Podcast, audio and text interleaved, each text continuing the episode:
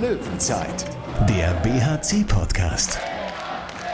Präsentiert von den Sparkassen in Remscheid und Solingen. Weil es um mehr als Geld geht. Sparkasse. Bei insgesamt 63 Toren bekommt der Handballfan einiges geboten. Leider waren sie ziemlich ungleichmäßig verteilt. Mit 25 zu 38 kriegt der BRC beim SC Magdeburg einen auf den Deckel. Die Überraschung beim Überteam, sie ist ausgeblieben. Aber war da wirklich nichts zu machen? Oder warum ist der BRC an diesem Sonntag nicht über sich hinausgewachsen? Wir haken gleich mal nach bei Thomas Spabak und Christopher Rudeck. Und wir recken den Kopf schon mal für Donnerstag, denn dann kommen die Recken aus Hannover in eine wieder besser gefüllte Solinger Klingenhalle. Und damit hallo zum BRC Podcast. Ich bin Thorsten Kabitz von Radio SG und aus einem Auto irgendwo in einem Gewerbegebiet vor Magdeburg meldet sich der Fernfahrer der Sportredaktion des Solinger Tagblatts, Thomas Rademacher. Hallo Tom. Hallo Thorsten. Eine 13 Tore Niederlage beim Tabellenführer für den BRC. Tom, du hast noch einen langen Heimweg vor dir. Sollen wir die Spielanalyse kurz machen bei dem Ergebnis? Sollen wir das Spiel als Lehrstunde abtun äh, und äh, es quasi abhaken? Ich weiß es nicht. Äh, vielleicht wäre das tatsächlich der richtige Gedanke, denn äh, der SC Magdeburg war nun mal einfach die bessere Mannschaft äh, in allen Belangen des Spiels. Ähm, daher, das ist einfach so. Also die haben äh, im Positionsangriff äh, starke Aktionen gehabt, haben äh, Ballverluste des BRC bestraft und ähm, ja, haben eigentlich 60 Minuten mehr oder weniger dasselbe Level durchgespielt und haben dann auch noch in auch noch Torhüterparaden auch noch ein paar bekommen. Also das war schon eine Vorstellung, äh, wie man sich das so wünscht von einem Tabellenführer. Also zumindest wenn man ähm, ja äh, mit dem Tabellenführer sympathisiert und vielleicht auch gerne da in die Halle geht oder sowas. Das war eine starke Vorstellung äh, keine Frage. Aber es war halt auch keine äh, besonders glanzvolle Leistung vom BHC. Aber es war ja nicht alles daran nur Handballgott gegeben. Das äh, finde ich, hat sich gar nicht unbedingt in den ersten Minuten abgezeichnet. Da fand ich es äh, durchaus ähm, gut. Auch, ähm, äh, ich glaube, Christopher Rudek hat direkt mit einer Parade begonnen und die erste ähm, ja, die erste Chance war jetzt noch nicht so großartig von Lukas Stutzke, da hat er, glaube ich, drüber geworfen. Aber insgesamt sah es sah das gar nicht schlecht aus und zumindest vielversprechend. Äh, es war so ein bisschen zäh, beide Seiten haben jetzt nicht die absolut besten Abschlüsse gefunden und äh, man dachte, ja, wer weiß, vielleicht kämpft sich der BRC da irgendwie rein. Aber dann gab es halt diese Zeitstrafen äh, gegen den BRC, ähm, gegen Max Dari, Simon Schönningsen und Lukas Stutzke. Nicht, ich glaube, es ist nicht die richtige Reihenfolge, aber das waren drei Zeitstrafen in relativ kurzer Zeit und da muss man wirklich sagen, also da, ah, ob das, also ich glaube, nee, ich, ich lege mich fest, das waren alles drei keine. Äh, eventuell ähm, eine davon, aber es war auf jeden Fall, waren es alles drei sehr kleinliche Pfiffe. Und ähm, das hat natürlich Magdeburg zusätzlich geholfen. Der BRC hätte auch andersrum nicht gewonnen, auch wenn er drei Zeitstrafen für sich gehabt hätte. Am Anfang hätte er wahrscheinlich nicht gewonnen, aber so hat Magdeburgs erstmal echt einfach gehabt da eine Führung zu übernehmen. Eine Zeitstrafe hat auch richtig ins Kontor gehauen, auch mit dem Tor, äh, mit dem Wurf ins leere Tor und so. Und ähm, dann hat man vielleicht auch gemerkt, naja, wir, wir können nicht so verteidigen, wie wir wollen, also jetzt aus PRC-Sicht. Und ähm, weil wir kriegen immer Zeitstrafen, da war vielleicht auch so ein bisschen Verunsicherung da und naja, dann fehlte auch einmal mehr so diese Leichtigkeit, die man vielleicht ein Stück weit auch braucht im Angriff oder die Unbeschwertheit. Und äh, da kam dann auch ja, ziemlich drastische Fehler zustande im Angriff und Magdeburg hat einfach gekontert und plötzlich haben die 10 zu 3 geführt. Und damit, ja, damit war die Messe eigentlich gelesen. Ja, tatsächlich finden wir sonst ja eigentlich in fast jedem Spiel, auch bei Niederlagen, immer irgendwo einen Drehangel, Wendepunkt, Momente der aufkeimenden Hoffnung. Aber die gab es gestern leider nicht, obwohl der BRC ja jetzt nicht komplett in Ehrfurcht erstarrt ist. Der BRC kommt nochmal ganz kurz so ein bisschen auf in der ersten Halbzeit. Also äh, das war auch nicht schlecht auf, ich glaube, 9 zu 14. Ähm, und in der zweiten Halbzeit lassen sich ja auch zunächst mal nicht abhängen, aber man hatte ja nie das Gefühl, dass das Spiel nochmal kippen kann. Also ja nun wirklich nicht. Von daher, ja, muss man da auch wirklich jetzt nicht so viel äh, äh, drüber nachdenken, was wäre, wenn oder so. Dieses Spiel war nach dem 3 zu 10 quasi äh, durch und äh, da äh, hat von außen, denke ich, äh, gar keiner mehr auch nur im geringsten daran geglaubt, dass da noch irgendwas passieren kann. Aber es war schon nett zu sehen, dass der BRC einfach weitergemacht hat, durchgezogen hat. Ich fand auch Thomas Babak ganz stark in dem Spiel, hat er auch sieben Tore gemacht, aber ich fand ihn auch insgesamt stark, nicht nur wegen seiner Tore. Das war ein guter Auftritt von ihm. Äh, Emil Hansson hat seine persönliche Bestleistung auf der Rechtsaußenposition gehabt mit sechs Treffern. Äh, ich glaube, das waren seine Saisontore 9 bis 14 dann. Er hat gespielt für Arno Gunnarsson, der ja gesundheitlich ein bisschen angeschlagen war und deshalb kam er zum Einsatz. Yannick Fratz war mit Corona oder wegen Corona eben noch äh, außer Gefecht, wie auch im letzten Spiel schon. Naja, und dann hat man eben beim SC Magdeburg verloren. Sebastian Hinze war dann richtig, noch richtig sauber bei den letzten zehn Minuten, als man nochmal ein 2 zu 7 kassiert hat und sich hat irgendwie hat hängen lassen. Da wird er wohl recht haben. Das äh, wird so gewesen sein. Ich habe jetzt den, das muss ich gestehen, ich habe den Fokus da nicht mehr ganz so in den letzten Minuten auf dem Spiel gehabt, weil es ja eben doch eine klare Niederlage werden würde. Lag ja nun mal keine Wende in der Luft.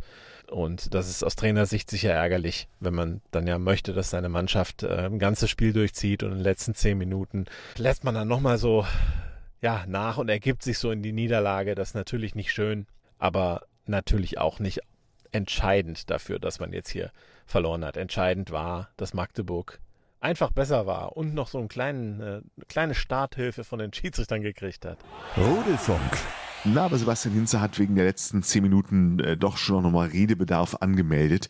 Ich finde, sagt er, ich finde, dass wir dann ein paar positive Dinge hätten mitnehmen können, aber so bin ich doch angefressen. Worüber Christopher Rudek nachher reden wollte und worüber nicht, das hören wir jetzt. Christopher Rudek bei mir. Nach ein paar Minuten, ich weiß nicht, so zwei, drei Minuten oder auch fünf, dachte ich, ihr seid eigentlich ganz gut im Spiel, so spielerisch. Aber da kamen dann so ein paar Pfiffe gegen euch hinten naja, wo man sich schon gewundert hat. Ja, gut. Ich habe mir auch den gelben Karton dann abgeholt. Äh, ja, ich finde die Linie nicht gut. Es ist unfassbar schwer gegen Magdeburg zu verteidigen, weil sie Vollgas ins 1 gegen 1 gehen. Und wenn Schiedsrichter nicht helfen und beim, beim vierten, fünften Schritt dann mal unterbrechen, dann ist es halt einfach nicht zu verteidigen. Äh, da haben sie eine riesen Qualität. Und ähm, ja, dementsprechend war es einfach schwer, Magdeburg heute zu stoppen. Und äh, ja, am Ende waren sie halt auch einfach besser, müssen wir akzeptieren. Ja, nur da halt ne, irgendwie 3-3 steht oder so. Ihr habt schon äh, drei, oder bei 4-3 habt ihr, glaube ich, drei Zeitstrafen auf dem Konto. Fühlt sich dann natürlich auch nicht gut an, äh, so in der Deckung. Ne? Ja, gut. Also ich finde, in der ersten Viertelstunde stehen wir, glaube ich, auch nur dreimal im 6 gegen 6 in der Abwehr. Da kann man, glaube ich, zwei Beigewinne, das war okay.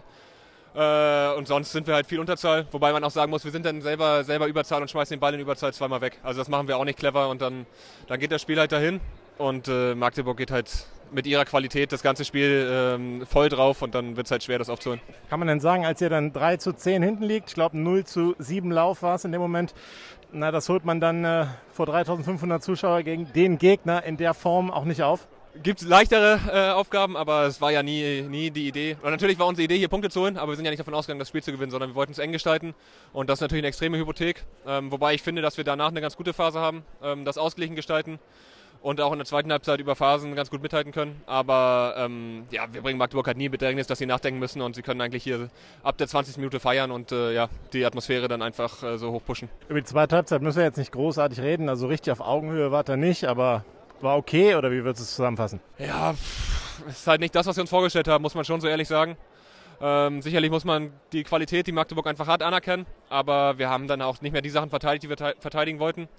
Ähm, Im Angriff finde ich, ist es okay, ähm, machen weniger technische Fehler. Äh, Jensen hält ein paar gute Bälle, aber in Summe sicherlich auch nicht so, wie wir uns das vorgestellt haben. Wirft denn denn so ein Spiel jetzt zurück, also mit zwölf Toren beim Tabellenführer verlieren, oder ist das dann, kann man das auch leichter abhaken, weil, ja, weil man einfach auch dann keine Chance am Ende hatte?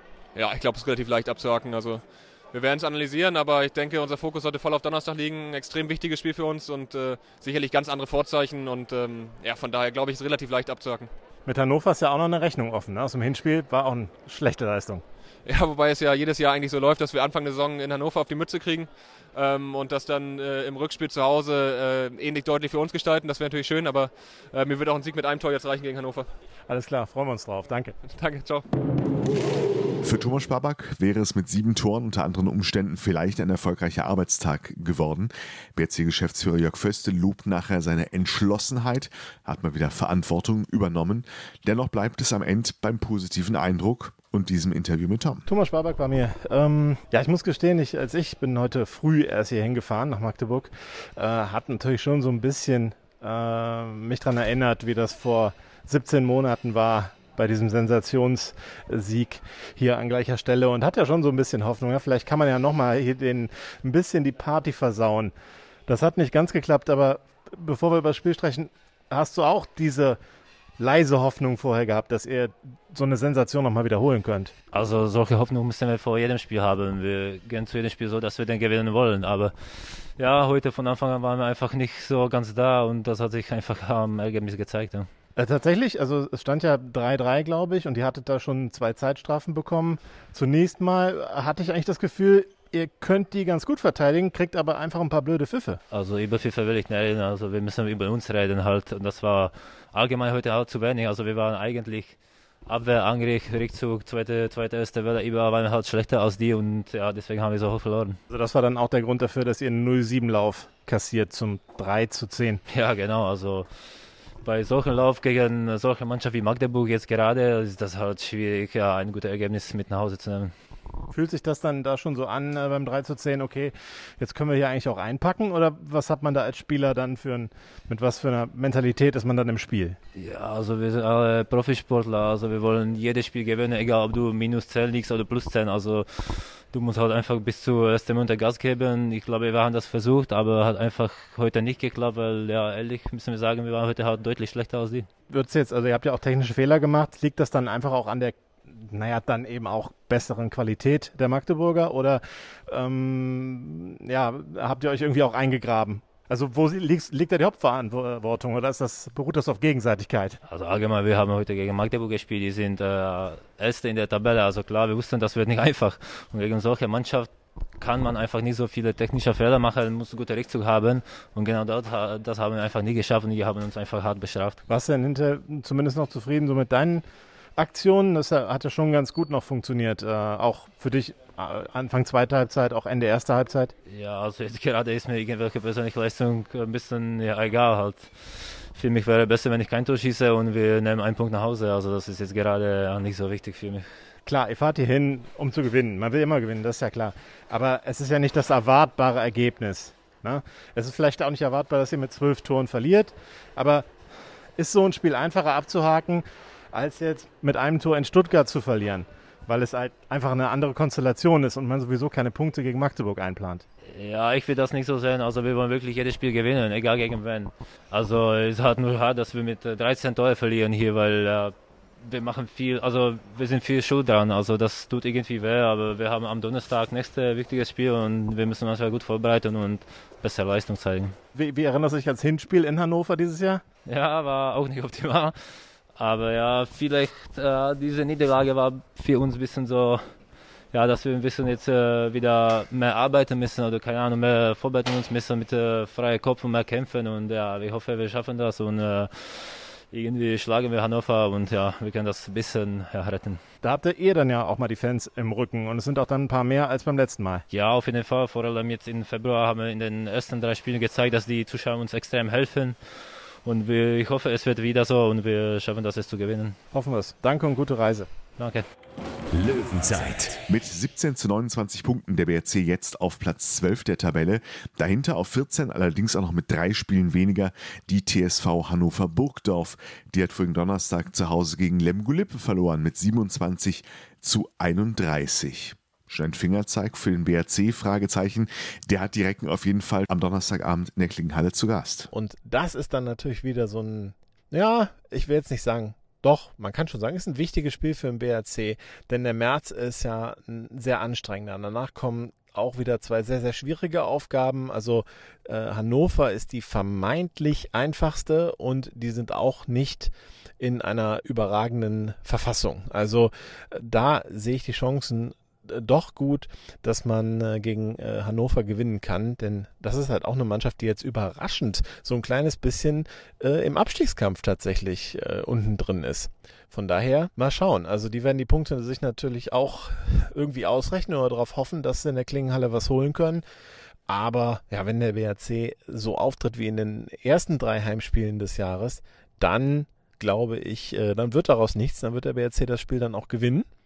Und ähm, es ist ja auch tatsächlich noch eine kleine Rechnung offen mit Hannover, denn das Hinspiel war eine deutliche Pleite, überraschend deutlich bei den Niedersachsen und äh, das passt ja auch wirklich gar nicht mehr so richtig ins Bild. Das war, meine ich, der erste Saisonsieg für Hannover und die sind danach auch nie wirklich äh, ernsthaft in Schwung gekommen und naja, äh, von daher ähm, denke ich, da ist dann ja tatsächlich mal die Revanche fällig für diese Pleite damals. Und ich bin eigentlich ganz zuversichtlich, dass das auch gelingen kann. Vielleicht ähm, ist ja David Schmidt dann auch wieder einsatzbereit in dem Spiel. Äh, Anna Gunnarsson dürfte wieder einsatzbereit sein. Und äh, ja, eventuell ja auch Yannick Fratz. Dann würde ja nur noch ähm, Fabian Gutbrot ausfallen. Da würde ich jetzt nicht mit einer Rückkehr schon am Donnerstag rechnen. Ja, und dazu ist es ja so, dass wieder ungefähr 1700 Zuschauer in der erlaubt sein werden, aufgrund der etwas lockereren Corona-Beschränkungen jetzt. Und das sorgt natürlich dann eben für eine noch bessere Atmosphäre. Also feine Sache. Und dafür gibt es feine Tickets. Donnerstag 19.05 Uhr der BRC gegen Hannover. Und dann, für alle, die den Spielplan eben nicht zur Hand hatten, geht es Ende des Monats mit einem Doppelpack weiter mit Wetzlar auswärts am 26. und am 31. März dem Heimspiel gegen die Füchse Berlin. Hier geht es an dieser Stelle nicht weiter. Danke fürs Reinhören. Allen einen guten Start in die Woche. Freitag früh sind wir wieder da mit der Löwenzeit. Bis dahin, wir hören uns. Löwenzeit, der BHC-Podcast. Präsentiert von den Sparkassen in Remscheid und Solingen. Weil es um mehr als Geld geht. Sparkasse.